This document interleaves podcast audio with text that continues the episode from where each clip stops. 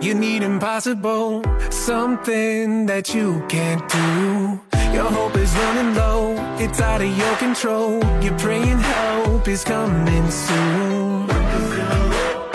He knows your sorrow,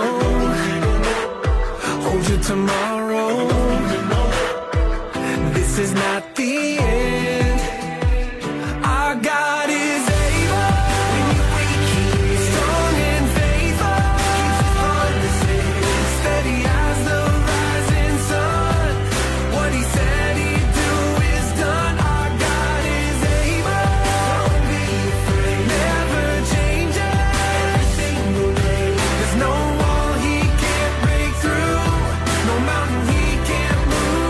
he can't break through. No mountain he can't move. Our God is able.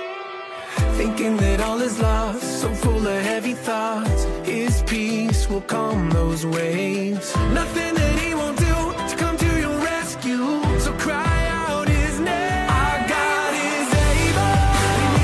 He's strong and faithful. Steady as the rising sun. What he said he'd do is done. Our God is able.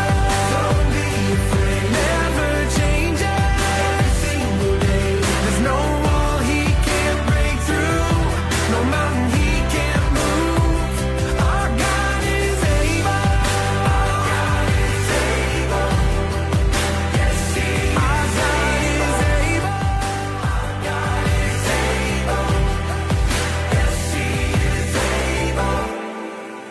Yes, he is able. He knows your sorrow, hold your tomorrow.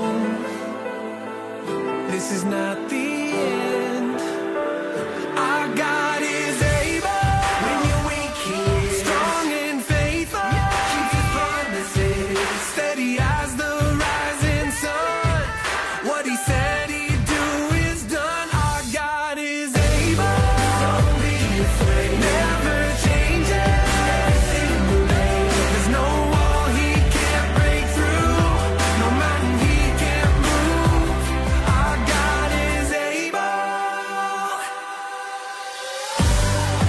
Our God is able. Yes, he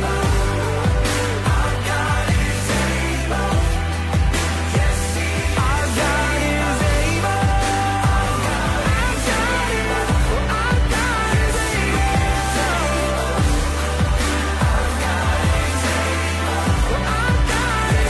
able.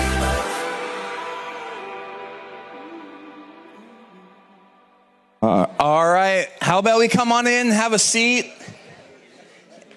As we prepare for our message, I just want to give a few announcements. And as you guys know, Ryan Stevenson is coming into town. I think he arrives a- about two o'clock today, and we have a we have a free concert tonight at six o'clock. Um, and there's rumors, a free concert first of all. So tell your friends, tell your neighbors, tell your enemies, tell everybody that um, six o'clock tonight we're gonna have Ryan Stevenson. And I heard a rumor that there are gonna be snow cones and nachos as well. So where can you go to a concert and get a snow cone but South Beach Church? I mean, come on. That's just the way we are. Um, and so that's tonight. As you guys can obviously see, uh, Pastor Luke is in um, out of town. He's up in Vancouver, Washington today. He's preaching at Crossroads, and so we're gonna um, at the end of the announcements, we'll pray for him. Um, he's probably taking the stage right about now, and so he's doing two services. And then he's gonna get back in the car and drive back, and he'll be at the concert tonight because you know Luke, and he does not miss anything um, if he can, if he can help it. So we do have our weekly announcements up there, and uh, Celebrate Recovery is back. Uh, we took uh, the break last week because of the fourth. And how many of you guys had a great Fourth of July? Everyone have a good Fourth. Um, how many of you guys got in trouble for lighting off fireworks in Newport? Okay, we won't go there. Um, so there are a few things uh, going on this week. We do have uh, when the women's walk and talk this Wednesday at ten o'clock at South Beach State Park. So if you want to join the ladies that are going to be walking and talking, because that's apparently what they do, they won't let me, they they will not let me go. I've tried, but um.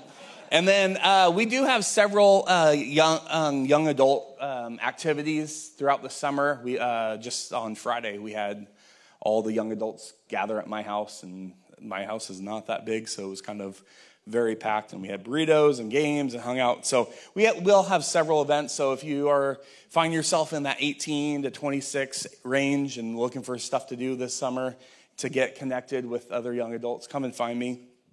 But and then Rory's group, um, just a few things. There's no Salt and Light this week, but they will have it next Sunday. Um, and there, that's where. How many of you guys have seen where they go out and they hold the signs on the street? Raise your hand if you've seen that. So Rory's, what he's doing is he's encouraging the young people to step out, to step out in their faith, to be bold in their faith. And so what they do is they gather and they have these signs that's just simply signs of, uh, of encouragement. That, you know, Jesus is the way, and Jesus changed my life, and Jesus changes everything. And they're just out there on one oh one, holding these signs, not pushing any agenda, not protesting, not taking stands, not anger, but just sharing love. And what the, what else does this world need but love and hope, right? So our hope is, and it's so cool that the young people are stepping out. So they're going to be doing that again um, next week, right, Rory? Right after church. So they'll gather here and they'll go out and, you know, drive by, support them, throw some candy or cash at them while they're while they're out there. Um, and then they're going to have like a post-high school or middle school hangout at, up at the property. Um, and then the high school camp is coming up um, here in, in next week or two weeks. So there's a lot going on with the youth. I know it's kind of all a bunch of information, but if you have any questions, stop and talk to Rory, ask questions. But there are spots for the high school camp. So if you are still interested in going to camp, there are spots. But like I said, Luke isn't here today. We've got our good friend James Garrett. How many of you guys know James? All right. So naturally, he is nervous. You know, it it sometimes comes out, and it always makes you more nervous when someone says that you're nervous. And um, but you know what? James has a radical testimony, and the testimony always comes out in the message. Today, he's not just giving his testimony, he's giving the word. But I love that James walks out in his testimony. And so, come on up, James. We're gonna we're gonna pray. Give a hand to James. Uh, that's uh. There's always a video from Luke introducing, and I totally forgot. But we're gonna we're gonna watch this one minute video because it's super embarrassing, and you have to see our pastor anyway. So let's lo- let's look at this one minute long video.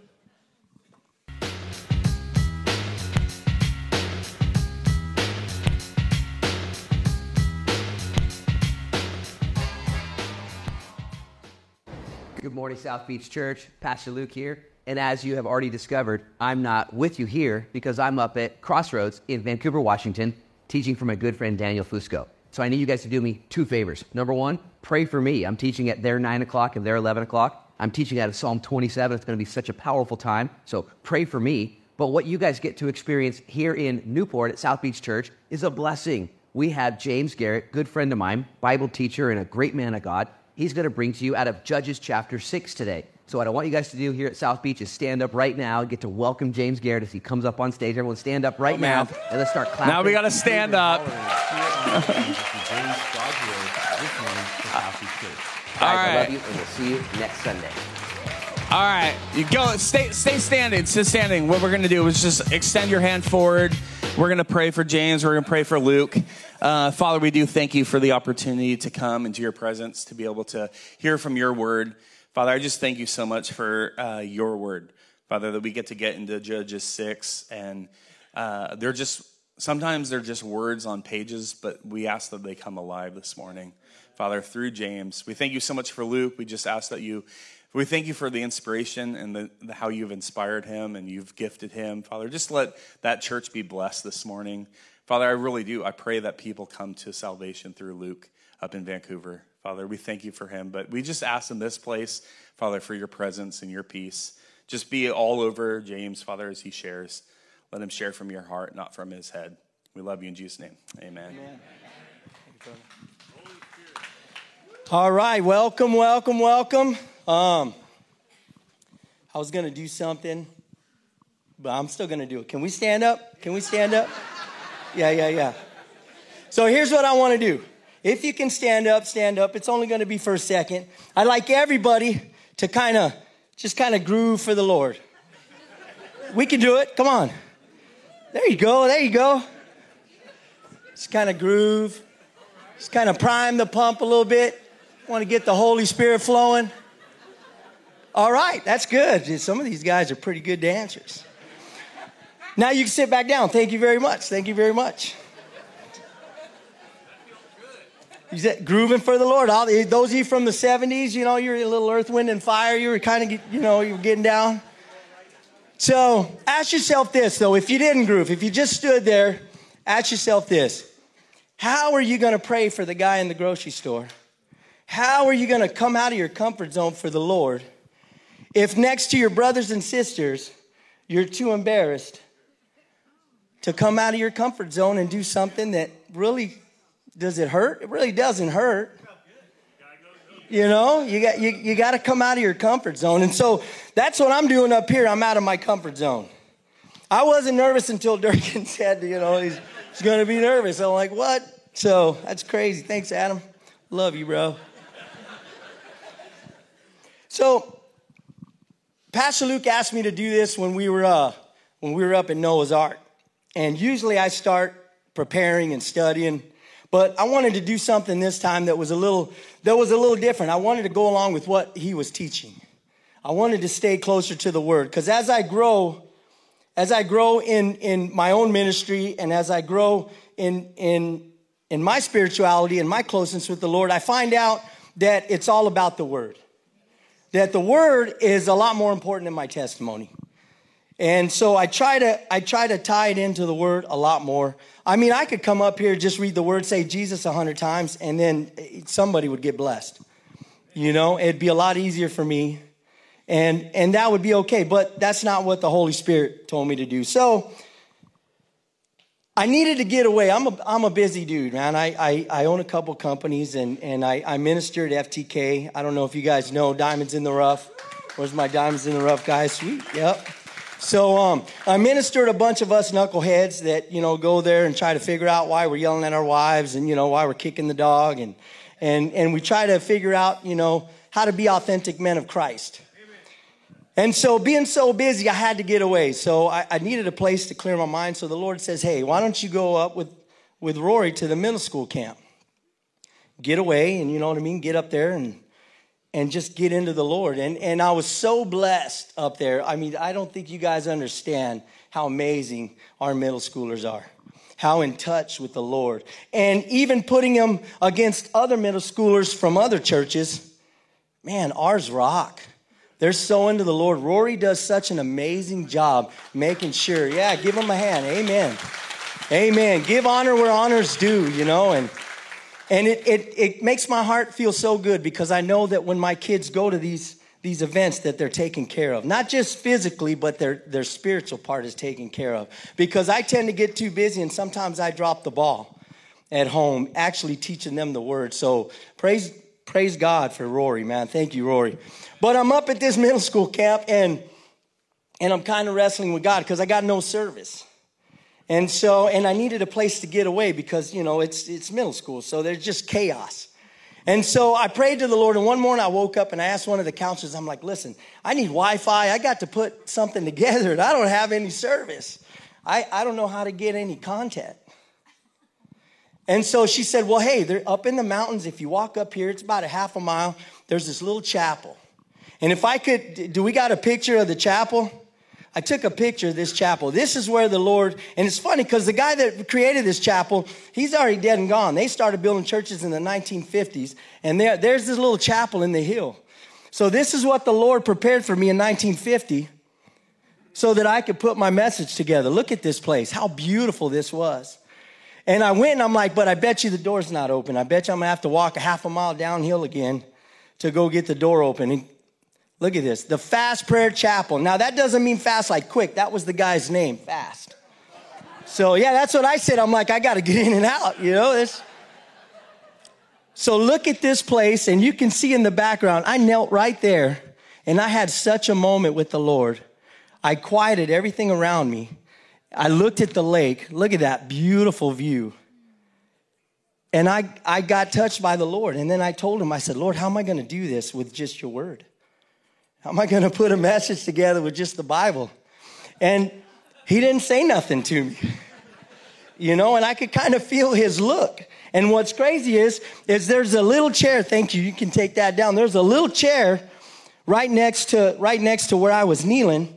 And on that chair was my Bible. And the sun was hitting my Bible.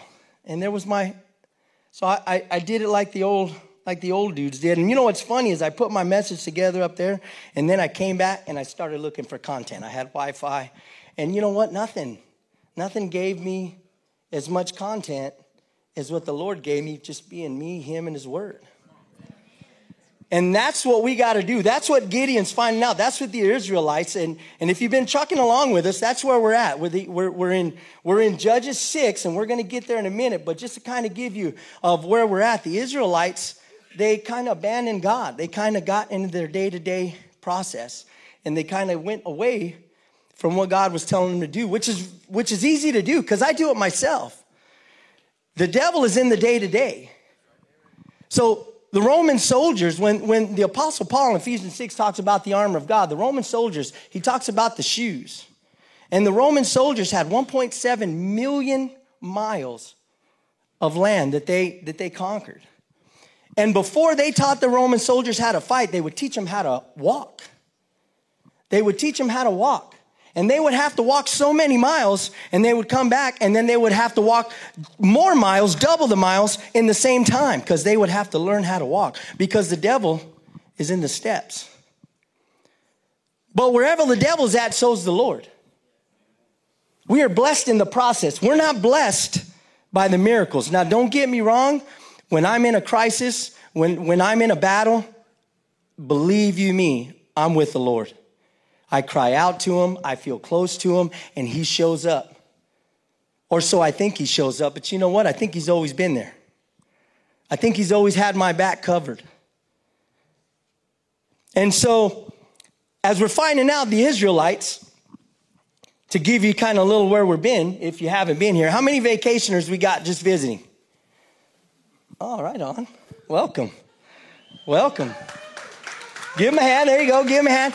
Hey, if we showed all the visitors the love and the prayers that I got this morning, man, this place would be even more packed. I said yes to a July ninth um, sermon because I figured, okay, July, mad summer, there's not going to be that many people there. So, you know, if I screwed up, you know, not a lot of people are going to be led astray. But we got a packed house. How amazing is this?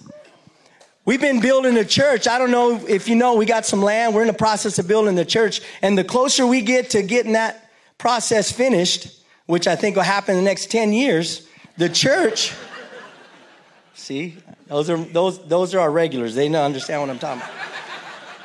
The church has been growing. And it's so amazing to me to see how many people really love the Lord and how many brothers and sisters in Christ we have out there that we can connect with.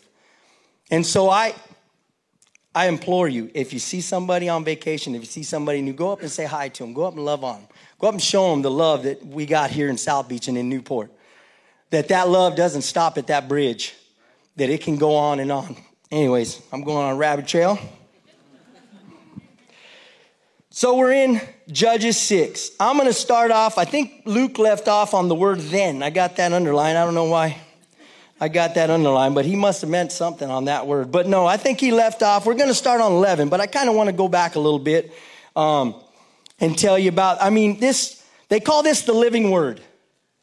And I tend to agree because there was a time in my life where I was like the Israelites.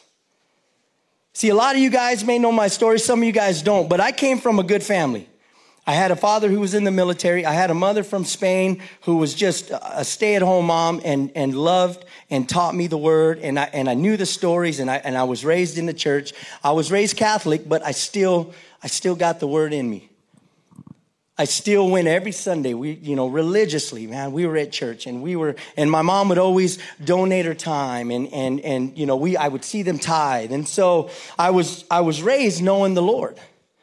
So I had no excuses when about college, I went left field and I went out on the streets. I had a home. I had a place. I had the promised land that the Lord promised me. I, it was right there. I, I, I didn't need to live on the streets, but I found myself living on the streets, sleeping in parks, giving in to all my fleshly desires, and slowly coming away from what the Lord told me, hey, this is what I want for your life. And because I was a good talker in the church, I was a good talker on the streets.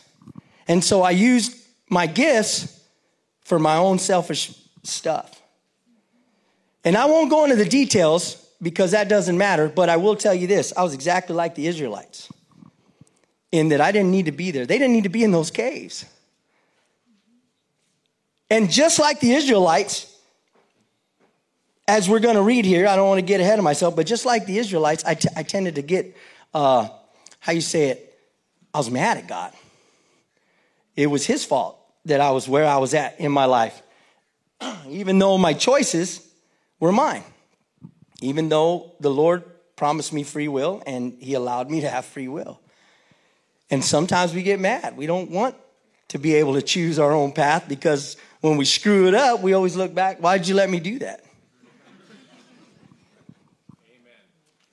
So it, we continue on, and then all of a sudden, they were sent a prophet. Now this prophet, as we remember, had no name. He didn't have any name. We don't hear anything about him after this. So we don't know if this was the only time he spoke up or if he was that nagging guy or that nagging girl saying, hey, check it out, man, the kingdom of God is near.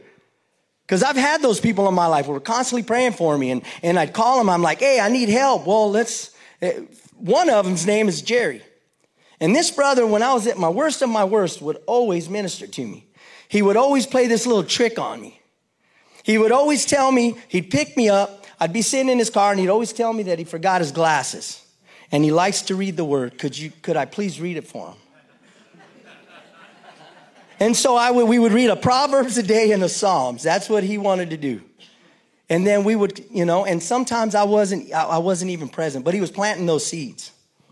And to this day, if I call him with the problem, God bless him, he never gives me the answer. He says, well, I don't know. I'm pretty dumb. Let's, let's see what the Lord says. Let's go to the word of God, because that's where it's at. I don't know if you guys figured that out yet in life. I got some older people in here like myself. That's where it's at. The word of God. We have to run to the Lord. If you're not reading your word, then you're not getting the answers you need. You can ask everybody in the world. You can, you can watch all the ministers you want on T V. If you're not reading the word. If I didn't get into this word and just get me and the Lord and get quiet and get separated, and I had all those what I call ministering pastors to me to put together a message. And at first I thought, oh man, I'm kind of piggybacking off of them. I'm kind of stealing off of them. And the Lord says, the truth is the truth. It's, it, nobody owns it. And so I can deliver the same message as those old fire and brimstone pastors like Vance Havner, you know, and I, I could do the same message, and it, and it means the same today, maybe even more, because the, the world today is messed up. I was at that middle school camp, and one of the things that you got to understand is when I was little, I went looking for sin. I had to go looking for sin. Our kids, sin comes looking for them right in their room. There, there's no, there's no, I mean, the devil knows that this is a generation that he needs to get a hold of, because it's almost done. So I'm going to get into the word now. And so we left off. The last thing he read to me, and I, and I have it underlined, but you have not obeyed my voice. So after he reminded, the prophet reminded him of everything God did, which as we praise and worship and as we do all of our, our priming the pump stuff, as we jammed, we do it backwards. We want the power of the Lord, the supernatural power of the Lord, and then we want to praise him. But that's not how it works. Praise precedes power. Peter, when he was locked up in Acts, he praised him. He prayed at night in the midnight hour. He sang songs, and that's when the walls came down. The walls didn't come down first, and then he praised the Lord. So I think that's where we get it backwards. I think we pray and we wait for the miracle, and then when the miracle happens, we praise the Lord. But that's not how it's supposed to go. We're supposed to praise the Lord in the storm, praise the Lord on our daily walk, and then the supernatural power of whatever we need will come. And if it's not the way you want it, if it's not the way that you prayed, that's okay too, because the Lord knows more than you do. I promise you. Everything God does is for him. And even when we praise him, he's not some egotistical being up there that says, you need to praise me. I need attention. That's not why he does it. We praise him like David did in Psalms one oh three. David praised him to remind his soul, just like this prophet did, because we need constant reminders. Amen. When my mom was passing away and she was on her deathbed, everything she told me was important. We did not have not one bit of small talk. And Jesus at the Last Supper said, do this remembering me. And not just the death, the crucifixion and, and burial and resurrection. That's, that's good to remember. But every single thing he did, he just didn't die for our sins. He died for our sorrow as well. He died for our healings as well. He died for so much more than just forgiving this knucklehead of all the bad choices he made. But that's important too.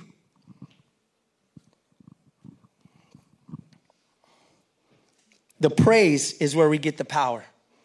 You want to change your situation? Praise the Lord. Praise him in the storms. Praise him in the day-to-day. That's the hardest time to praise because everything's going good. What do I, I don't need you, God. I got a cat. His name is Spots. A lot of my guys know Spots. Spots is a beautiful cat. He comes up to me every morning. He loves on me, lets me love on him, and then I feed him, and then he's got nothing to do with me. And that's it. That's all the loving I get from Spots. He's coming around a little bit more, but for the most part, it's always something he wants. And one day I'm petting him. I think, that's is that my relationship with the Lord?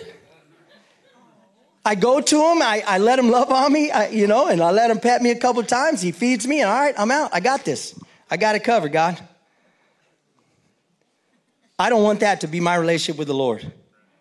I started in the day-to-day, I started just checking my, reading the word off, like it was it was something I had to do, like making my coffee.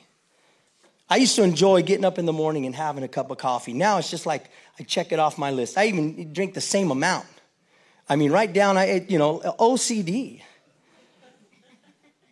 And I don't want to do that. I don't I don't want to be so uniform and so robotic in my stuff with the Lord that I forget what it's all about. It's all about having that personal relationship. Being loved by a being that created you, and all he wants to do is love you. That's all he wants to do. That's all he's asking us to do is to let him love you. Well, Lord, I want to go down this road. Don't go down that road. It's going to hurt you. I'm going to go down anyways. All right, go ahead.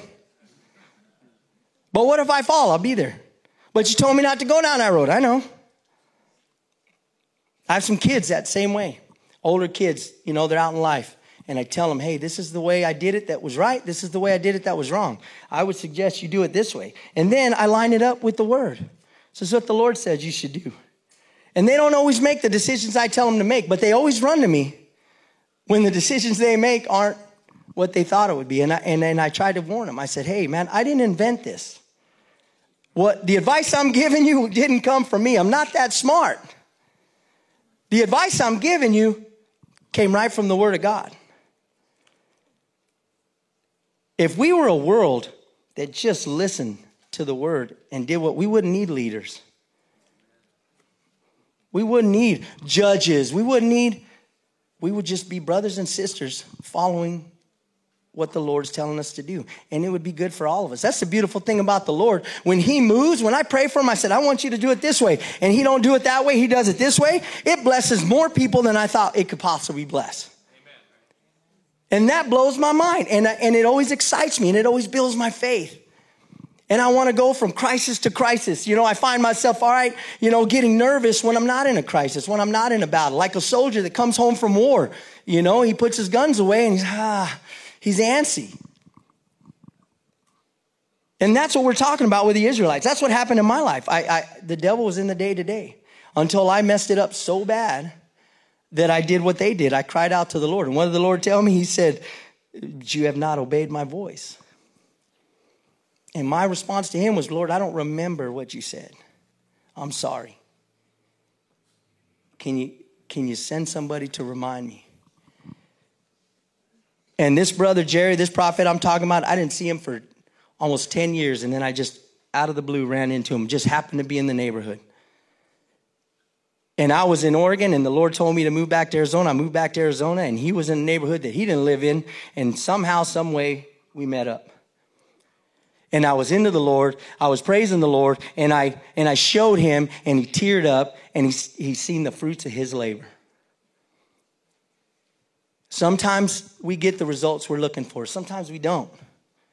And that's okay, because it's not about results, it's about obedience. In Hebrews, it said that people were getting sawn in half, crucified, stoned to death, pulled apart. I don't think it ended like they thought it was going to end, you know, loving the Lord. And we got it so easy because when I love Jesus, nobody's trying to saw me in half or pull me apart. But yet I whine and I complain and I, and I, and I have excuses why I, I, I just can't follow the Lord today. Or even better, let me do it, God. I have this term that I use with my guys, man, you know, I don't be the fourth part of the Trinity. Sometimes we get so prideful that we want to get up there and say, God, we, I got it with you. Let's do this, Jesus. We'll do it together. I'll fight these demons. And then I see the first demon. I'm like, you got this. I'm good. I don't want to do that. That's scary. So let's pray and get into that. That was my introduction. That's crazy. Yeah. So let's pray and get in the word. Father God, we just, as we begin into, as we begin to get into your word, Lord, I just pray right now, Father God, that you use me in a mighty way, that you anoint my lips, that you anoint my voice, Father God. I pray that you anoint everybody in here. I pray that they came with a ready heart to receive what you have for them, Father God. I pray a special anointing over Pastor Luke, who's delivering a message. I pray that we just plant these seeds, Father God, and not worry about how they're going to grow, because that's your job. I thank the Lord every day that I don't have to be you, Lord, that you can just do your job and that I can have the wisdom and the knowledge to know when to step out of the way and when to let you be you. So as we're getting into Gideon, I just pray that you minister to our hearts, Father God, not just collectively, but individually. I pray that there's somebody here that needs to hear this. And I pray that they get it down in their spirit. I pray that it gets so deep in their spirit that they just can't control it, that they just, they ch- they change their lives, Father God. And if it doesn't happen right away, like a road to Damascus, if it's a process, then that's okay too, Father God. Because we love when you're patient with us. So we pray all these things in Jesus' name, amen. Amen. All right, so we're on Judges six eleven. Now the angel of the Lord came and sat under the terebinth tree, which was in Ophrah, which belonged to Joash, the Abizarite, with his son Gideon threshed, while his son Gideon threshed wheat in the winepress in order to hide it from the Midianites.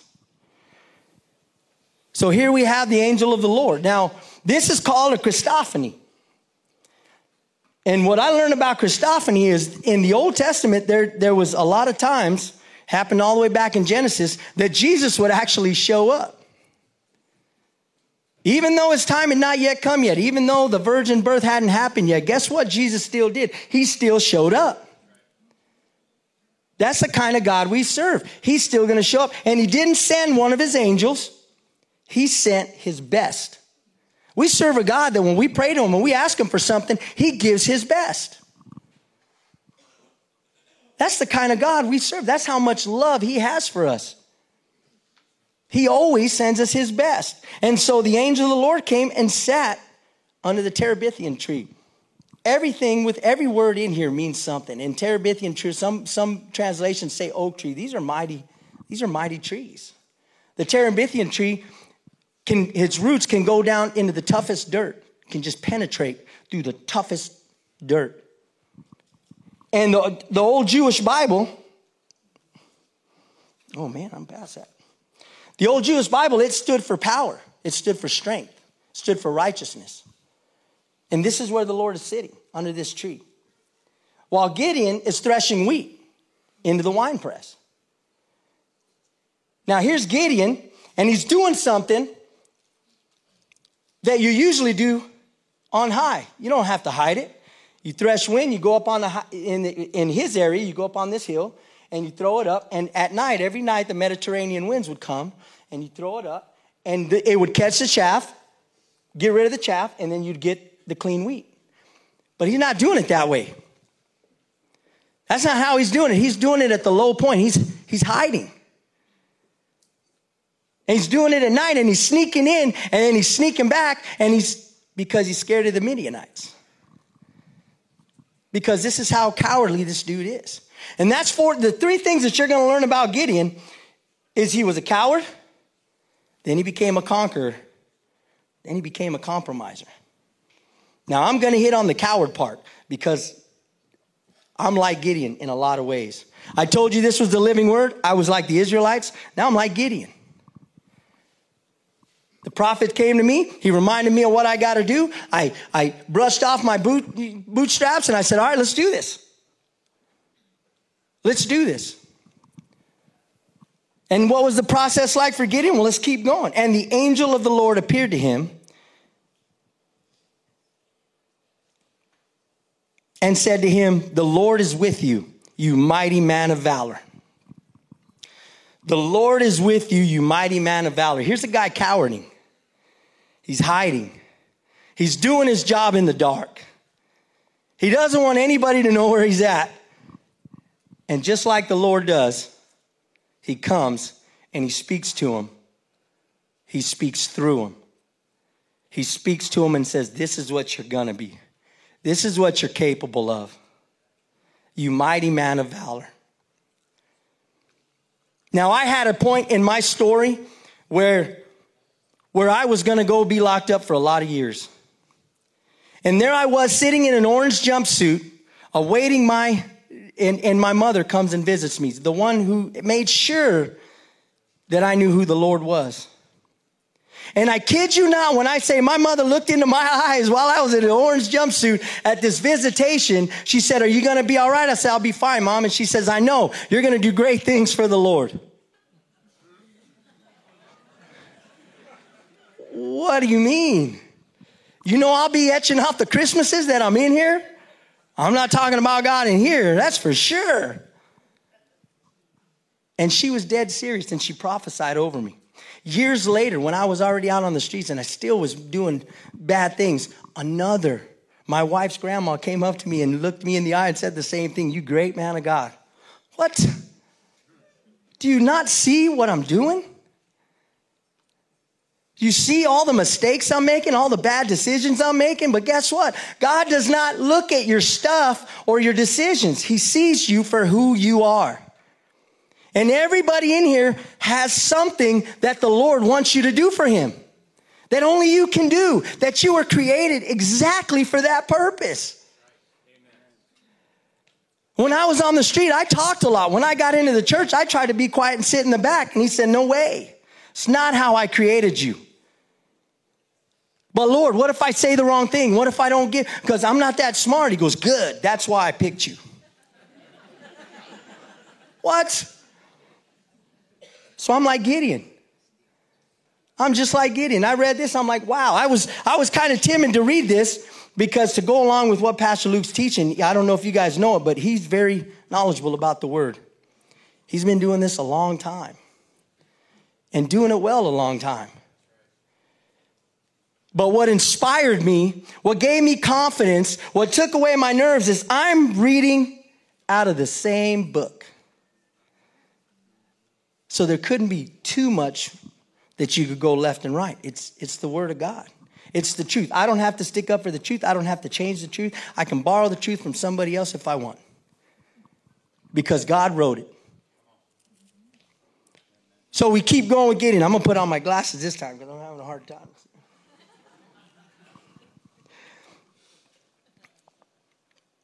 You mighty man of valor. Gideon said to him, oh my Lord. If the Lord is with us, why then has all this happened to us? And where are all his miracles, which our fathers told us about, saying, did not the Lord bring us up from Egypt? But now the Lord has forsaken us and delivered us into the hands of the Midianites. Then the Lord turned to him and said, go in this might of yours, and you shall save Israel from the hand of the Midianites. Have I not sent you? God didn't even pay attention to what he just, he brought it out, man. God, you know, he said, man, you this and this and that, and what about this? And you, and, where, and you forsaken me. And God's like, go. Smiling at him. You figure he's having a, a, a physical contact, and he's trying to, in his head, he's probably trying to put together, is this, is this the Lord? Is this, who is this? Is he tricking me? What, what's going on? And you're saying, well, where's the strength in that? He's a mighty man of valor. But let me tell you something. I found this thing from, uh, I'm Chuck, and I'm going to read it to you. So Gideon had the might of humble, threshing wheat on the wine. So he knew how to be humble. You want to know what you need to do something for the Lord? You have to be humble. You can't be prideful. When the Lord called the people of the Old Testament and even in the New Testament, he never called anybody, two, two things he looked for. He never called anybody that was sitting idle. He never went in and said, hey, turn your video game off. I got a job for you. He never called anybody who had their feet propped up. He called people that were busy. Elisha was on the plow. The apostles were, they were out fishing. He always calls the people that are busy, and he always calls the people that are humble. He always calls the people that the world said, there's no way, just like me. When people that knew who I used to be, my family members and some of my friends, when they see where I'm at today, there's no doubt it had to be God, because there's no way that I could have done what I've done for the Lord without the Lord. I couldn't have done it. I wouldn't have a ministry. I wouldn't have my marriage. My kids wouldn't be right. I, I couldn't have done it. That's the only way that I solved all my issues. And it didn't happen overnight. I wish I could tell you I had a road to Damascus experience and the next day I was following the Lord, but it didn't happen that way. It was a process. And that's okay, because you don't have to drop everything today. There's one thing that the Lord is telling you, and everybody in this room has that one thing that God's been saying. Change that. Change it. But it's scary, Lord. I don't want to. It's going to hurt. Both sides are going to be hard, and they're going to hurt. Whatever way you pick. In this world, Jesus said, you're going to have troubles, but have faith, because I've overcome the world. We're on the winning side. It's already been done. Te telestai. It's finished. What are we scared of? The outcome? What are we scared of? The, the, the process? It's going to hurt? Well, of course it's going to hurt.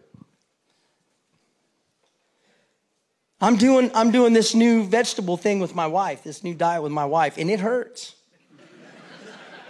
I'm not lying. It hurts. Every time I drive past McDonald's or I smell Oscars in the morning, it hurts. Because I know what I'm smelling is not vegetables, and I know it's not good for me. And I have a choice. I can pull in there, nobody watching, and I can give me a Big Mac. I can eat it, and then I can go about my day. Or I can follow the commitment that I made to God and my wife. And my wife asked me to do this because she loves me. Has nothing to do with her whether I eat good or not, other than the fact she wants me around. She wants to be with me. It's all for me. It's out of love that she has for me. And that's how God is for you. When he's telling you to put these things down or to do certain things, he's doing it because he loves you that much. So why do I fight against him so much? And I fight him. I try to manipulate him. No, Lord, let me check this out. I, this is how we're going to do it. I think this is a better way. I put in my, you know, my complaints in this little complaint box. I think if we would have done it this way, Lord, I don't think I would have had to go through all this heartache.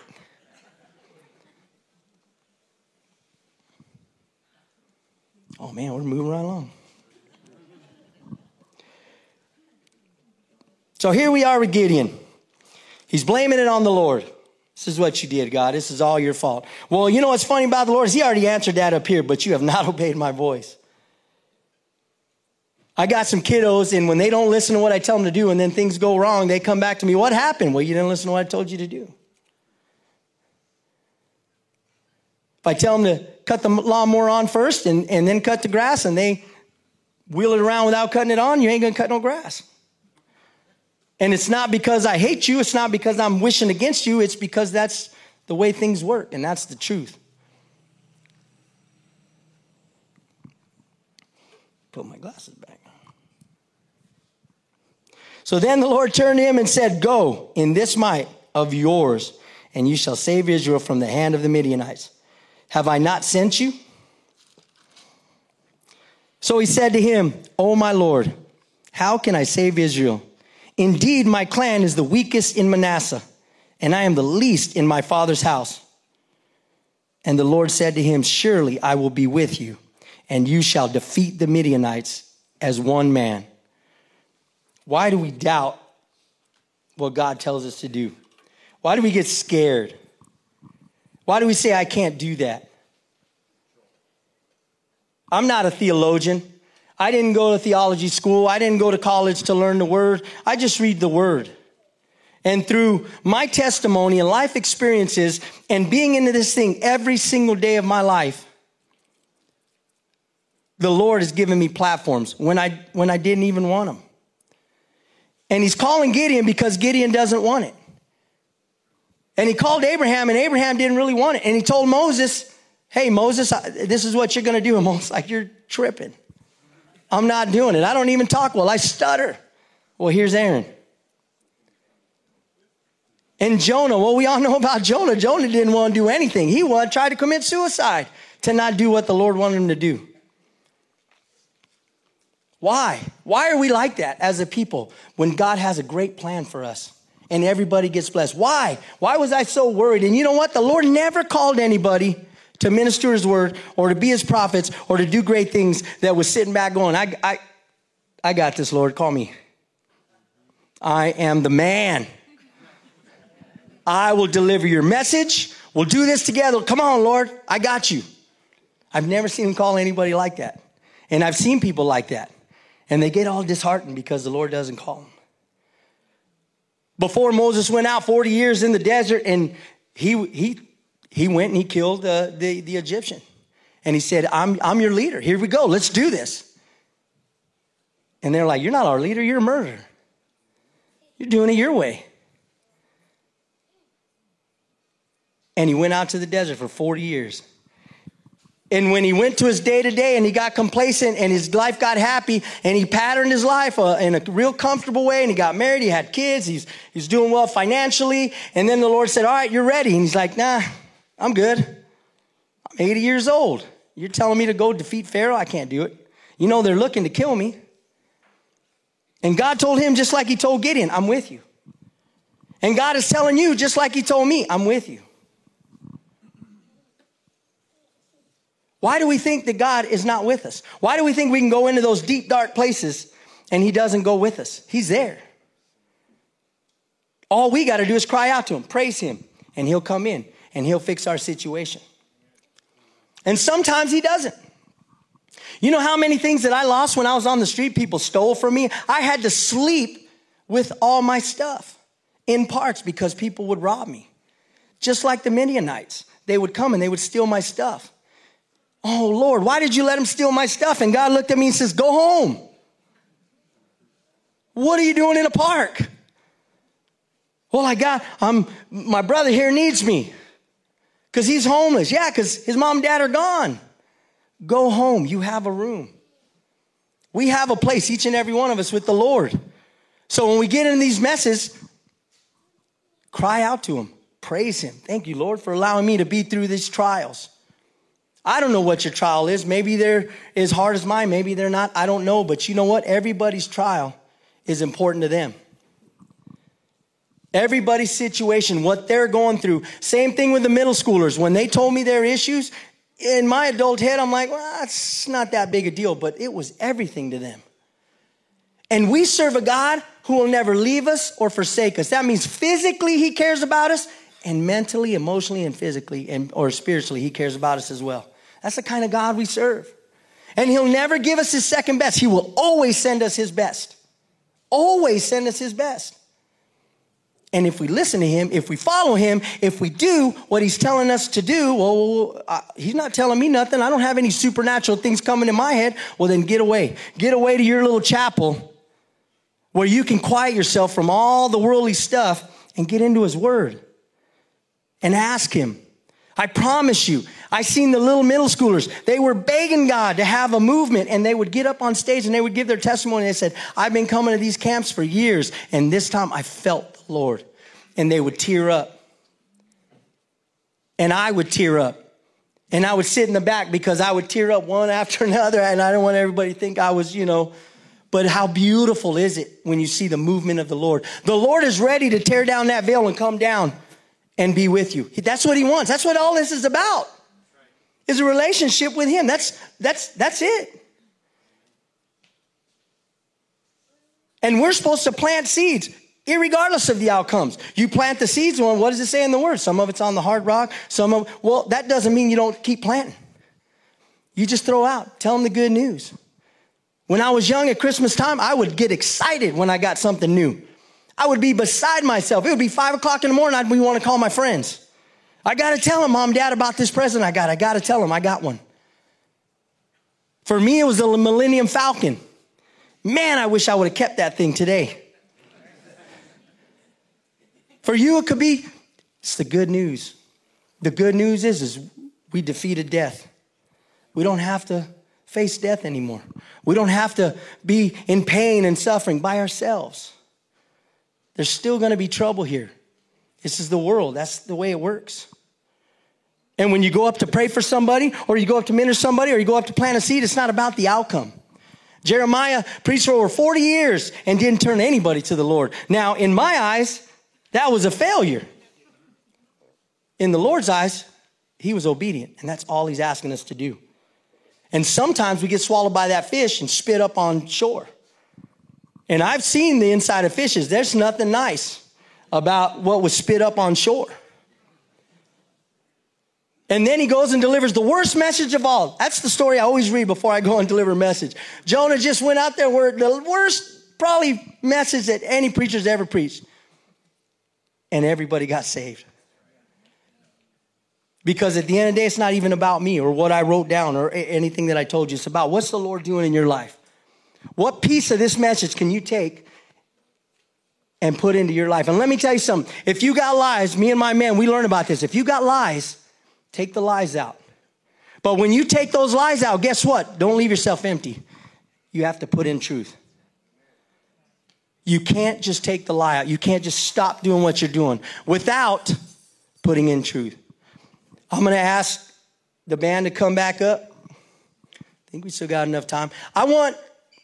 Rory, can you come back up too? And Adam, are you guys around? Did you guys leave? You guys hear crickets? I heard crickets there for a second.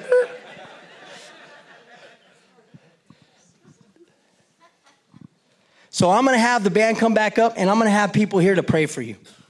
If you got that thing that you're trying to lay down and you can't, you just want to cry out to the Lord, come up and get some prayer. If you've never accepted the Lord and you're here and you're like, man, I like this crazy guy. He's kind of weird, but, you know, I kind of think he's saying what, you know, what I needed to hear. Come up and get prayer. If you don't even know you know it, or if you don't even think that you need it, come up and get prayer. Because we serve a God that cares about all your needs, that cares about everything you're going through. I don't know what you're going through, but he does. And honestly,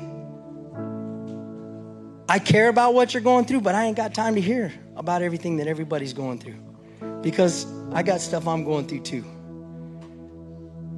And I got a lot of prayer this morning, so I'm not going to bogart the prayer. I'm going to allow you guys to come up and get prayer.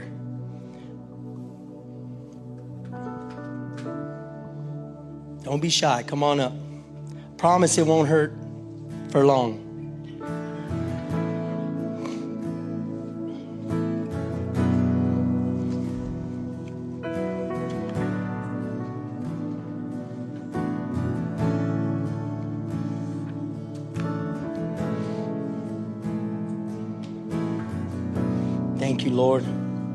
for everything that you continue to do for us. You came down and you became the greatest man on earth. You had no servants, yet, yet they called you master. You had no degree, yet they called you teacher. You had no medicine, yet they called you healer. You had no army, yet kings feared you. You won no military battles, yet you conquered the world. You committed no crime, but we crucified you. You were buried in a tomb, yet you're not there. We love you, Lord. I pray for every person in here. Like I said before, I don't know what they're going through, but you know exactly what they're going through. And their hurts are important. Jesus cares about your hurts. Jesus cares about your iniquities. Jesus cares when you're going the wrong way, and he wants you to bring you back and go the right way. And if he's calling you to do something, just do it. Take that step of faith. We want to have faith, but we pattern our lives to where we don't have to operate in faith. I'll hang my keys on a hook. I'll put my things over here. And that way I don't have to have faith. That way I'm just a robot. Well, that's not faith. So if he's telling you to give, give. If he's telling you to pray, pray. If he's telling you to step out of your comfort zone and go somewhere that scares you, do it. But make sure it lines up with his word. Because he'll never leave you confused. He'll never leave you wondering. If there's confusion in it, it is not of the Lord. Seek counsel. Go to godly men that are smarter than you. Go to godly women that have been trucking a lot longer than you and ask them, say, this is what the Lord is asking me. Is this what I should do? And then hopefully they'll line it up like my brother Jerry. He goes straight to the word. Well, let's see what the Lord says. The Lord told me to tell my story on the mountaintops, and that's what I'm doing. Every time I get an opportunity to tell somebody, whether it be one-on-one or whether it be in a group, I tell it. And like I said, I don't have any theology. I don't have any schooling. I don't have anything except for what the apostles did. I have Jesus, who teaches me day to day and who thinks enough of me to say, hey, you're going to go and help these people fight their battles. Well, how do I do that, Lord? Just tell them the word. Get the word into your heart. Tattoo it on your heart. Hold on to it like it's more important than your car, than your money, than your house, than your wife and your kids. Because I promise you, with God, if God is with you, nothing can be against you. And he also protects your wife and your kids or your husbands. He loves us so much. I can't emphasize that enough. He loves us so much. I quieted the world. I went up to this mountaintop. I knelt on my knees and I, I cried like I did when I was a newborn baby because I was touched by the Lord. And if I didn't get one word for this message, that would have been okay because I got to fellowship with my Father without the distractions of the world for just a moment in time. And that's what I want for you guys. I want you guys to be able to tear down that veil and let God just come into you. Just have that experience. Cry out to him. The Holy Spirit's already inside you waiting for it to happen.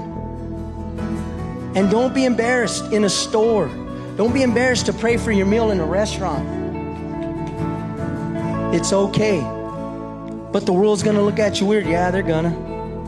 There's probably people in here looking at me a little weird, but that's okay. I don't care because I love God. I want to love God as radically as he loves me. And he stayed with me and came down into places that not even my own parents could get. He came down and he ministered me in times where I didn't listen to anybody else. And he broke through those walls. Just like Gideon. He didn't feel enough. He didn't feel adequate. And the Lord kept reminding him patiently, lovingly, you got this. I'm with you. You got this.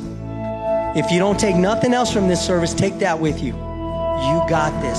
I am with you. the creator of heaven and earth and the fullness thereof, says he's with you personally, every step of your journey. And the devil's going to come. And sometimes it's not the devil. Let's not give the devil all that credit. Sometimes it's just my bad choices. Sometimes it's just my rough days where I just get full of emotions and feelings and just make the wrong choices.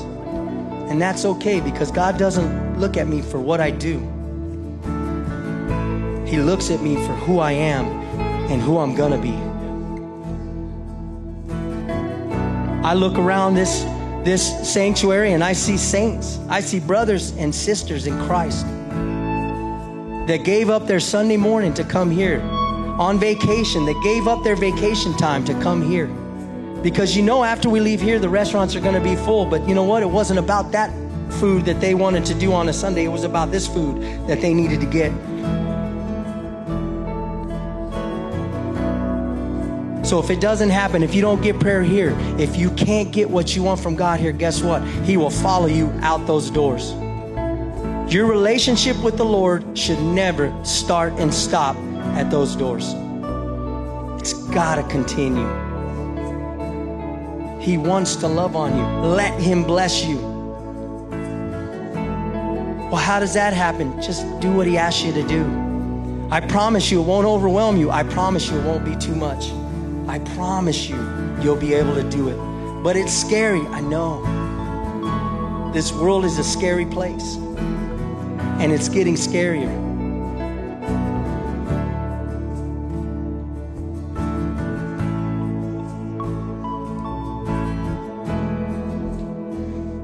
I had people pray for me this morning, but you know what? I just wanted to bring up the most special prayer that I got. The confirmation that I might be doing something right in this world, that I didn't screw it all up, is my daughter who came up and prayed for me, who was a leader at camp, and it just, it blew my mind. Who, when it comes to the things of the Lord, is a little bit more intelligent than me, and I'll never tell her that. Unless you become like this little child, you shall never enter into the kingdom of heaven, it said. Why? Because they're excited about life. Because they get up with a purpose.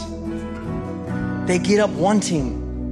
They get up excited. I used to be like that. I want to be like that again.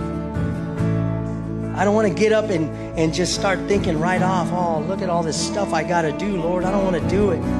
I want to get up and I want to say, thank you, Lord, for allowing me to do these things. Thank you, Lord, for that tree that I pass every morning that is beautiful, that looks different in every season. Thank you for my kids, my wife. I praise him for everything I got, and then my perspective on my day changes.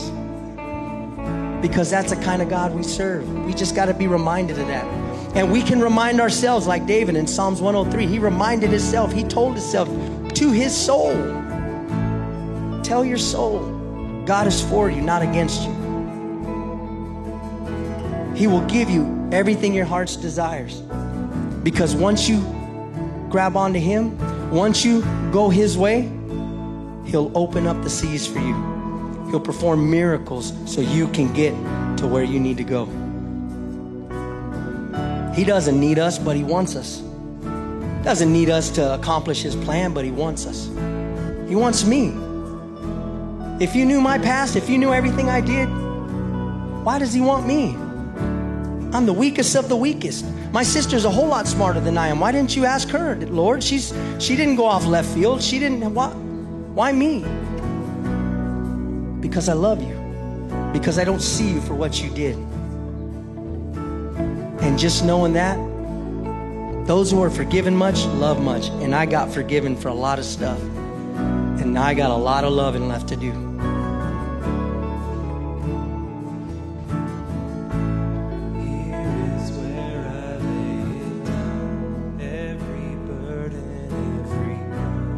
This is my surrender. This is my surrender. Here is where I lay it down. Every lie and every doubt. This is my surrender. And I will make room for you.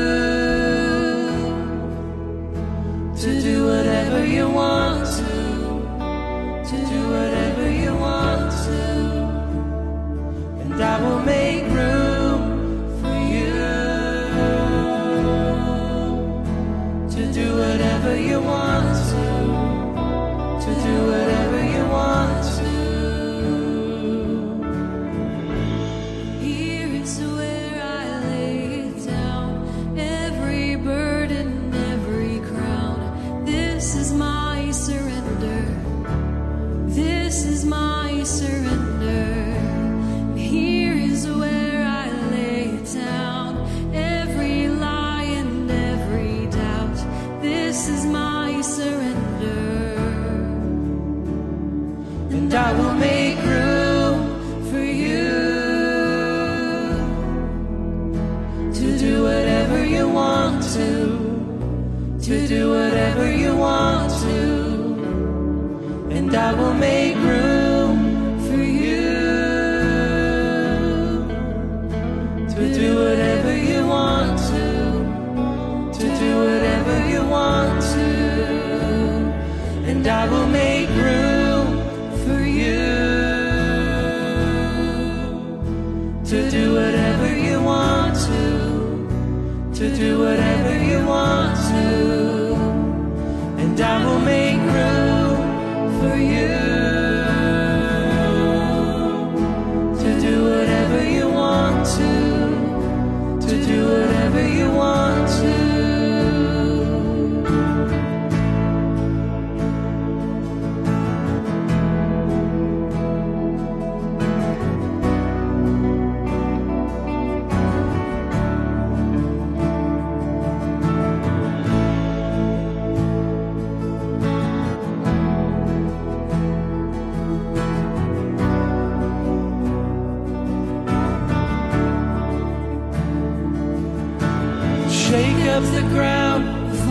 Tradition, break down the walls of all my religion. Your way is better, your way is better. Shake up the ground of all my tradition, break down the walls of all my religion. Your way is better, and your way is better. Shake up the ground of all my tradition, break down for my religion. Your way is better, your way is better. Shake up the ground for my tradition, break down the walls for my religion. Your way is better, your way is better, and I will make room for you to do whatever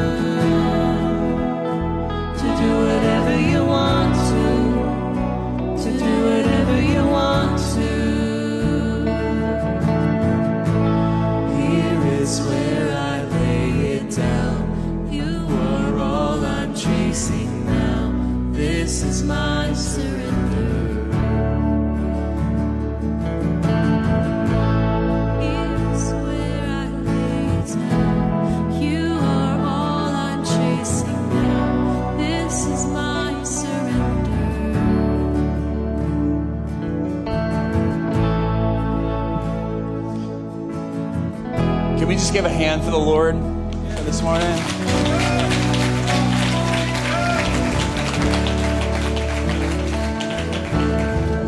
How about we give a hand for James as well, for thanking people. And as the song sung and as you made that declaration, I will make room for you, that's my challenge for you as we go today.